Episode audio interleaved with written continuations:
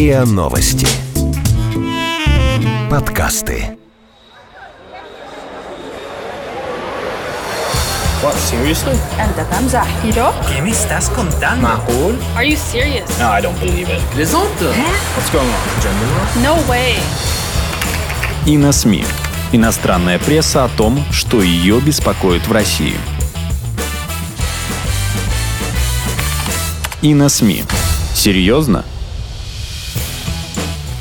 Добрый день. В эфире подкаста «На СМИ» и его ведущие, главный редактор «На СМИ» Алексей Дубасарский. и шеф-редактор восточного нашего направления Софья Рогозина. Едва ли что-то в международной повестке сейчас волнует больше, чем кризис в российско-израильских отношениях. По крайней мере, среди наших читателей совершенно точно.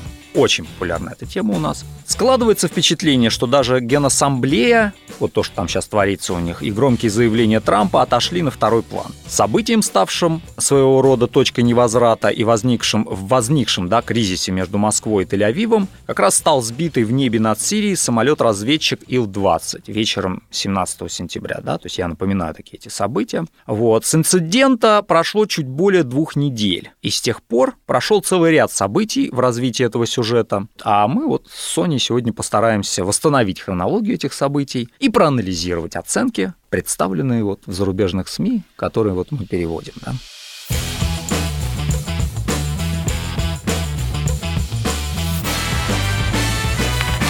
И на СМИ.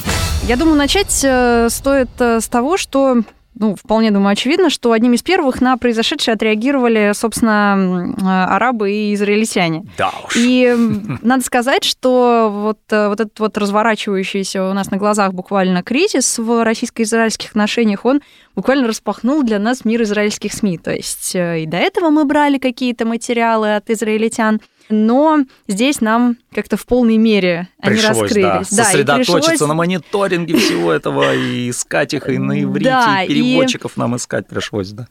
Да-да-да. Причем, если до этого, так сказать, российская тематика в израильских СМИ не была особенно востребована, потому что на первых полосах там, не знаю, были какие-то взаимоотношения внутри американского истеблишмента, очередная эскалация в Газе, или какие-то проблемы внутренней политики Израиля, то теперь, так сказать, портреты Шойгу и Путина не сходили с э, первых полос, главных страниц э, ведущих израильских порталов и все такое прочее. А теперь вернемся к непростым событиям, собственно, тех дней. А, Надо сказать, что как бы для нас в информационном пространстве все началось с инцидента со сбитым самолетом, но в сирийском информационном пространстве все началось с сообщений о начале авиаударов по провинции Латакия. И официальное новостное агентство Сирии САНА сообщило, что Латакия подверглась ракетной атаке со стороны Средиземного моря.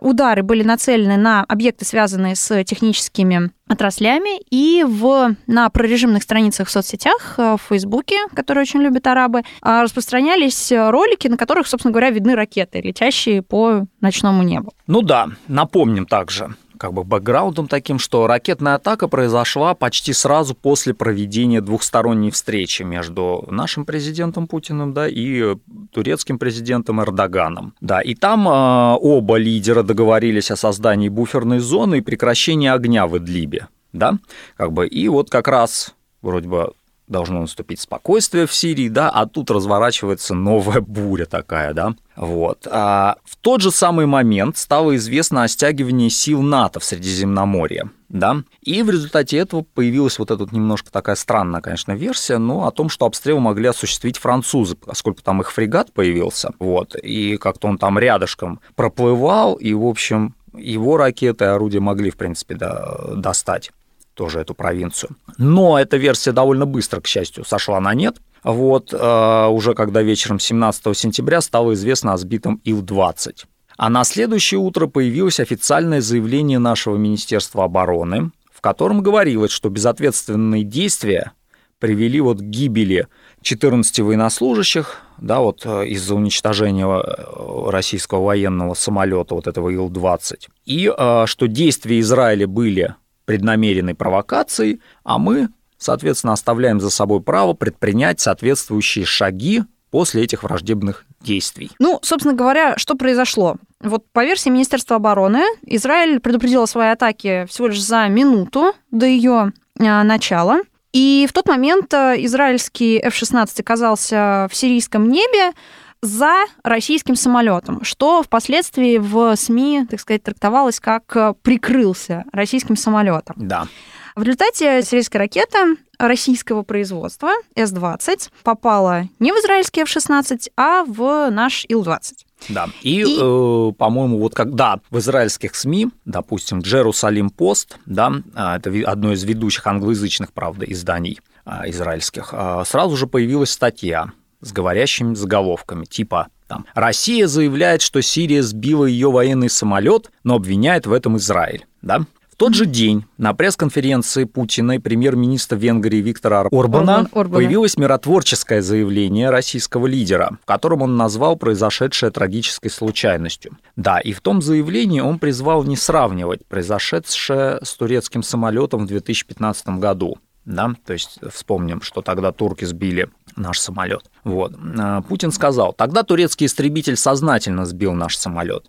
Здесь скорее это похоже на цепь трагических случайных обстоятельств, потому что израильский самолет не сбивал наш. Ну, может показаться, даже, может быть, немного неожиданным, но на, на начальном этапе, буквально вот пару дней после инцидента, даже в арабоязычном новостном пространстве появилось несколько статей, которые фактически видели эту идею ну, в качестве такого вот э, рабочего, такого варианта. Это чистая случайность, которая никак не повлияет на дальнейшие отношения между Москвой и Тель-Авивом. Ну вот, в частности, одно из таких самых авторитетных ливанских изданий, Аль-Ахбар, э, уже на следующий день после того, как э, поднялся весь шум вокруг этого сюжета, они дают э, довольно такой обстоятельный аналитический текст э, с заголовком «Потери России не отменяют договоренности». И известный их колумнист Яхья Дабук, он излагает как минимум четыре причины, почему, на его взгляд, этот инцидент не должен был привести к ухудшению российско-израильских отношений. Какие причины? Что-нибудь, что он там говорит-то? А, значит, э, я тут позволю себе так процитировать э, Да. его эту статью. Значит, э, во-первых, фундамент, лежащий в основе взаимопонимания между Израилем и Россией, отличается относительной прочностью. Он зиждется на целенаправленной политике, предполагающей взаимные уступки в стремлении добиться конкретных целей. Инцидент произошел в условиях того же взаимопонимания, о котором мы говорим, и это взаимо- взаимопонимание никуда не исчезло. Ну, то есть такой вот прагматизм. Да. Во-вторых, э, хотя никакой эскалации не ожидается, Израиль и Россия будут работать над принятием более эффективных превентивных и защитных мер. То есть ожидание каких-то продуктивного сотрудничества в будущем. Наконец, в-третьих, Израиль опасается, что его способность навязывать свою волю врагам в Сирии сокращается. Может показаться, что вчера этот момент был очень близок, однако пока что стороны нуждаются друг в друге. Снова, э, так сказать, вариации на тему прагматического подхода, сказать, в отношениях Москвы и Тель-Авива. И, наконец, э, такая, ну, уже такая вот с арабским оттенком такая очень э, причина, примечательно, в кавычках, полумолчание Израиля и его попытка ограничиться заявлением без каких-либо деталей, а также сожалением, опять же в кавычках, без каких-либо извинений за гибель россиян в надежде, что полная ответственность за крушение самолета будет возложена на Сирию, Иран и Хизбаллу.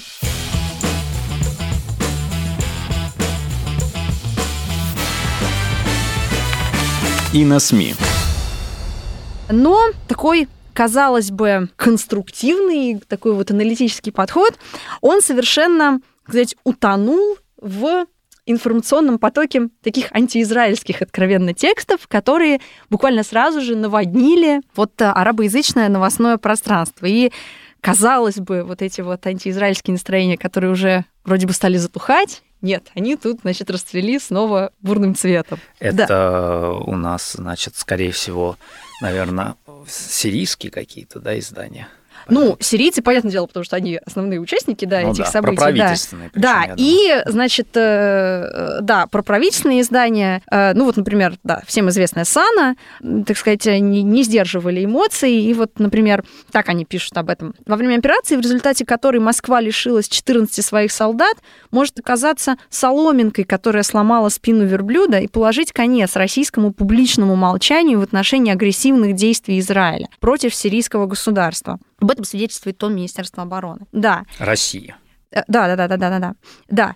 И а, такой был очень показательный момент э, тоже в сирийском новостном поле, что единство относительно, так сказать, какого-то относ- одного единого мнения относительно происходящего не было даже среди прорежимных э, сил. И, например, вот э, сирийская оппозиция на одном из э, своих ресурсов, э, Неда, она смаковала буквально комментарии лояльного режиму политического аналитика, опять же, в кавычках, они все любят брать в кавычки, государство Израиль тоже в кавычках, да. Значит, даже вот этот вот э, проправительственный аналитик, он раскритиковал слабую позицию России в отношении крушения своего самолета и сказал, это был пересказ телеэфира, вот. Я не понимаю, как такая великая держава, обладающая половиной ядерного арсенала в мире, может действовать таким образом. Русские боятся израильтян, и это очевидно в Сирии. Они проглотят случившееся, как будто ничего не произошло. Это вот э, аналитик проасадовский, да? Да, Из да, проасадовского да, да, издания. Да, да, Угу, да, да, говорит. да.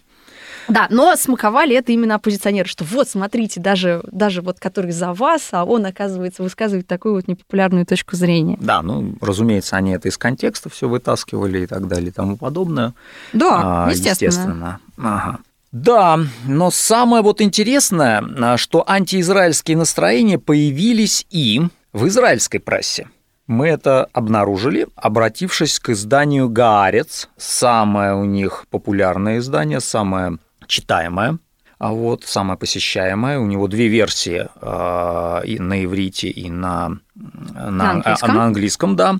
И вот э, колумнист Гаарца Гедеон Леви не смог сдержать радость и восторг от того, как Россия повела себя в сложившейся ситуации. И он благодарит ее за то, что хоть кто-то взялся обуздать Израиль. Вот как он пишет об этом. Мгм. Процитируем. Впервые за долгие годы Израилю объяснили, что власть его не безгранична, что делать все, что заблагорассудится, нельзя, что в игре он не один, что рассчитывать на помощь Америки не стоит. И всему есть свои пределы, в том числе и вреду, который он может нанести. Эти ограничения Израилю, считает колумнист, нужны были как воздух. Спесивость и геополитические реалии последних лет позволяли Израилю любые бесчинства. Патрулировать небо над Ливаном как свое собственное – пожалуйста. Бомбить Сирию, словно сектор газа – пожалуйста. Постоянно чинить в газе разгром и держать ее под вечной осадой – само собой разумеется. Наконец кто-то не выдержал и заявил «хватит». По крайней мере, в Сирии этому будет положен конец. Ну и колумнист говорит, что спасибо, мол, тебе, матушка Россия, за то, что укоротила взорвавшегося ребенка, которого давно не ставили на место. Ну, мне кажется, такая вот идея предостережения от э, конфликта с русскими, она вот, так сказать, здесь она идет прям вот бурным цветом, да, расцвела, Мгм. а ну, проходила и во многих э, других материалах израильских СМИ. Ну да, все-таки они, израильтяне, довольно так это пытаются балансировать и между русскими, и между американцами, потому что и те, и другие могут очень серьезно усложнить их жизнь, разумеется. Вот. Кроме того, довольно большая диаспора все-таки русская там в Израиле, поэтому как бы прям уж совсем ругать Россию, наверное. Ну да, ну плюс как бы внутренне тоже не надо думать, что там все как бы едино, и там тот же, например, военный там истеблишмент в Израиле тоже Да. такой довольно Да. разрозненный есть. Да, кстати, вот по этому поводу, по поводу израильской армии и того, что, что думают там. В том же Гаарце у нас была статья, где автор приводит слова старшего офицера израильской армии. Вот что он- Анонимно. ну да, разумеется. Вот что он говорит. Всегда нужно помнить первый урок военной истории. Нельзя ругаться с русскими. Помнить это надо. Правильно. Действительно, это помнить надо. На фоне инцидента на небе, э, в небе над Сирией прошлой ночью, Израиль сейчас находится в сложной ситуации в контексте отношений с русскими, что может негативно сказаться на стратегической свободе действий, которой пользуются воздушные силы на Северном фронте. В другом материале в том же Гарце, другого автора, да, такие слова. Скорость, с которой Россия стала говорить о возмездии, должна стать для Иерусалима тревожным сигналом. Да? А вот в другом израильском издании «Валла» призывают отказаться от эмоций в рассмотрении этой ситуации. Это правильно, конечно. От эмоций в такого рода ситуациях надо всегда отказываться. Мое мнение. Тогда в сухом остатке мы получим следующее. Первое. В таком регионе, как Сирия, необходимы сложные механизмы координации в воздушном пространстве. Второе. Российский самолет сбила российская же ракета. Да? Если система радиолокационного распознавания была установлена на российских истребителях, но не на транспортных и разведывательных самолетах, крушение которых приводит к многочисленным жертвам, а не только гибели пилота и штурмана, да, как это случилось вот три года назад, когда турки сбили российский самолет. За эту преступную халатность должен заплатить кто-то в российской армии. Вот так вот. Да. Значит, э, возвращаясь э, немного к хронологии, так сказать, этого кризиса. Да. Уже 20 сентября состоялась встреча командующего ВВС Израиля Амира Норкина с представителями командования ВВС России в Москве, на которой израильские коллеги представили подробный отчет по ситуации. По итогам воскресного брифинга в Минобороны 23 сентября пресс-служба армии обороны Израиля выпустила официальное сообщение, основная идея которого сводилась к следующему. На момент попадания ракеты в Ил-20 израильские самолеты находились в своем воздушном пространстве. Все это было проиллюстрировано значит, э, техническими там, записями. Да. Кроме того, подчеркивалось, что Армия продолжит выполнять указания политических структур, действуя против непрекращающихся попыток Ирана обосноваться в Сирии и оснастить высокоточным смертоносным оружием террористическую организацию Хизбалла. Но, так сказать, как показали дальнейшие события, видимо, этот отчет не очень убедил так сказать, э, русских. Да, русских. И потому что на следующий же день появилось заявление Сергея Шойгу о передаче Сирии комплексов С-300. А причем, если, так сказать, новость была в том, что это будет сделано буквально чуть ли не завтра. То есть там сроки обсуждались там в течение ближайших двух недель. Потому что, то есть уже говорилось, уже были обещания предоставить э, Асаду с-300, но это не выполнялось. Да, теперь же мы видим, да, такой и хороший. буквально вот э, буквально сегодня, уже вот когда мы записываем этот подкаст, да, стало известно о том, что С-300 уже доставлены.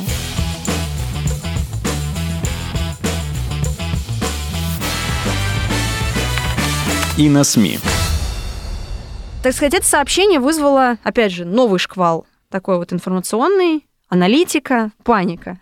Ну и вот, что касается аналитики, тут, э, пожалуй, естественно, западные Да, СМИ Запад. подняли наконец-то голову и Да, мало призвали, опять же, да, быть с холодной головой подходить к этому ко всему. Ну да, да, особенно американцы, они, конечно, все время нервничают, когда их российские какие-то вооружения и вообще э, российский оборонный комплекс вступает даже в какую-то, можно сказать, конкуренцию с американским, да, потому что американцы привыкли всем продавать оружие в огромных масштабах, и на этом они большие деньги зарабатывают. А тут русские и туркам пытаются эти С-300 и С-400 продавать, Да. и индусам, и еще и сирийцам тут, и со всех сторон. А вот, и как бы эксперты все это, конечно, отслеживают, и, естественно, какие-то свои оценки в данном случае, да, такие встревоженные. Ну, например, британская Financial Times приводит э, слова старшего научного сотрудника Атлантического совета Аарона Стайна. Хотя новая система ограничит свободу, которой до сих пор пользовались израильские самолеты в воздушном пространстве юго-западной Сирии,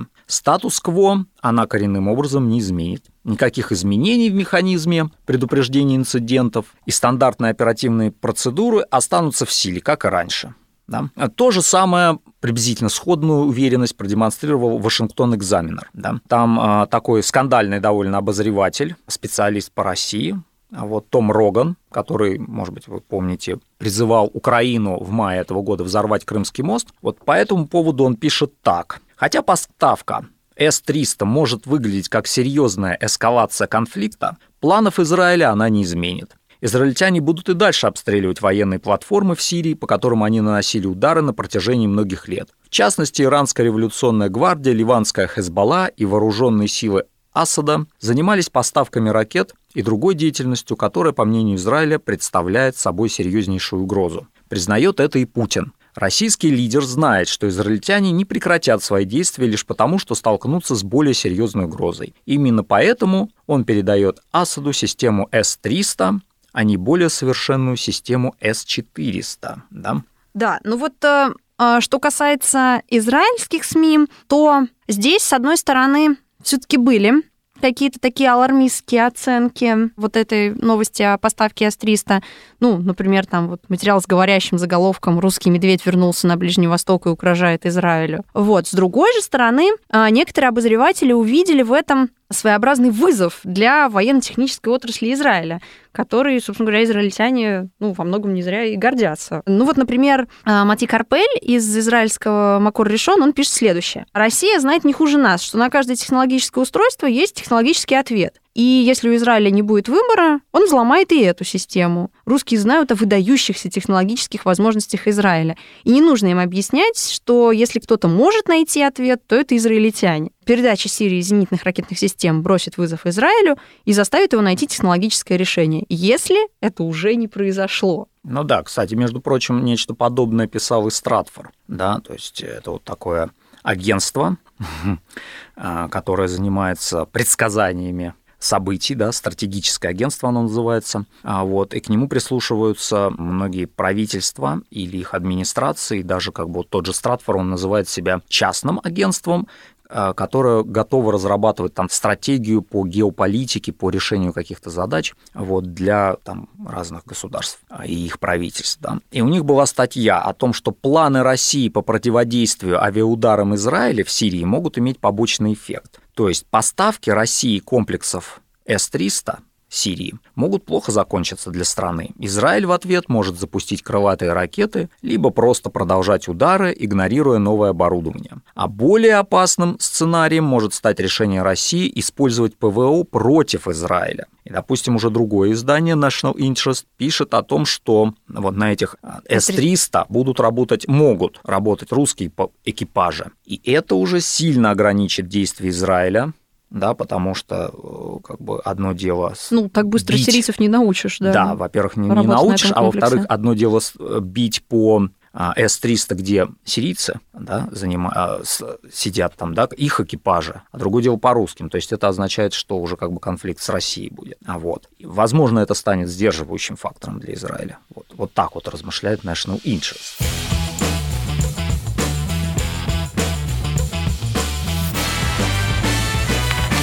И на СМИ. Под занавес не могу отказать себе в удовольствии так сказать, как всегда, обратиться к э, арабским соцсетям, где, опять же, эта новость у арабов, да, вызвала, ну, просто, я не знаю, вот бурю, я не знаю, в первые, наверное, вот несколько часов, когда появилось это сообщение, просто, я не знаю, там, количество комментариев э, в, там, в Фейсбуке зашкаливало, не знаю, по 500 комментариев было там на Аль-Джазире, например, к этому там видео про С-300 какому-нибудь, или там к репортажу об этом.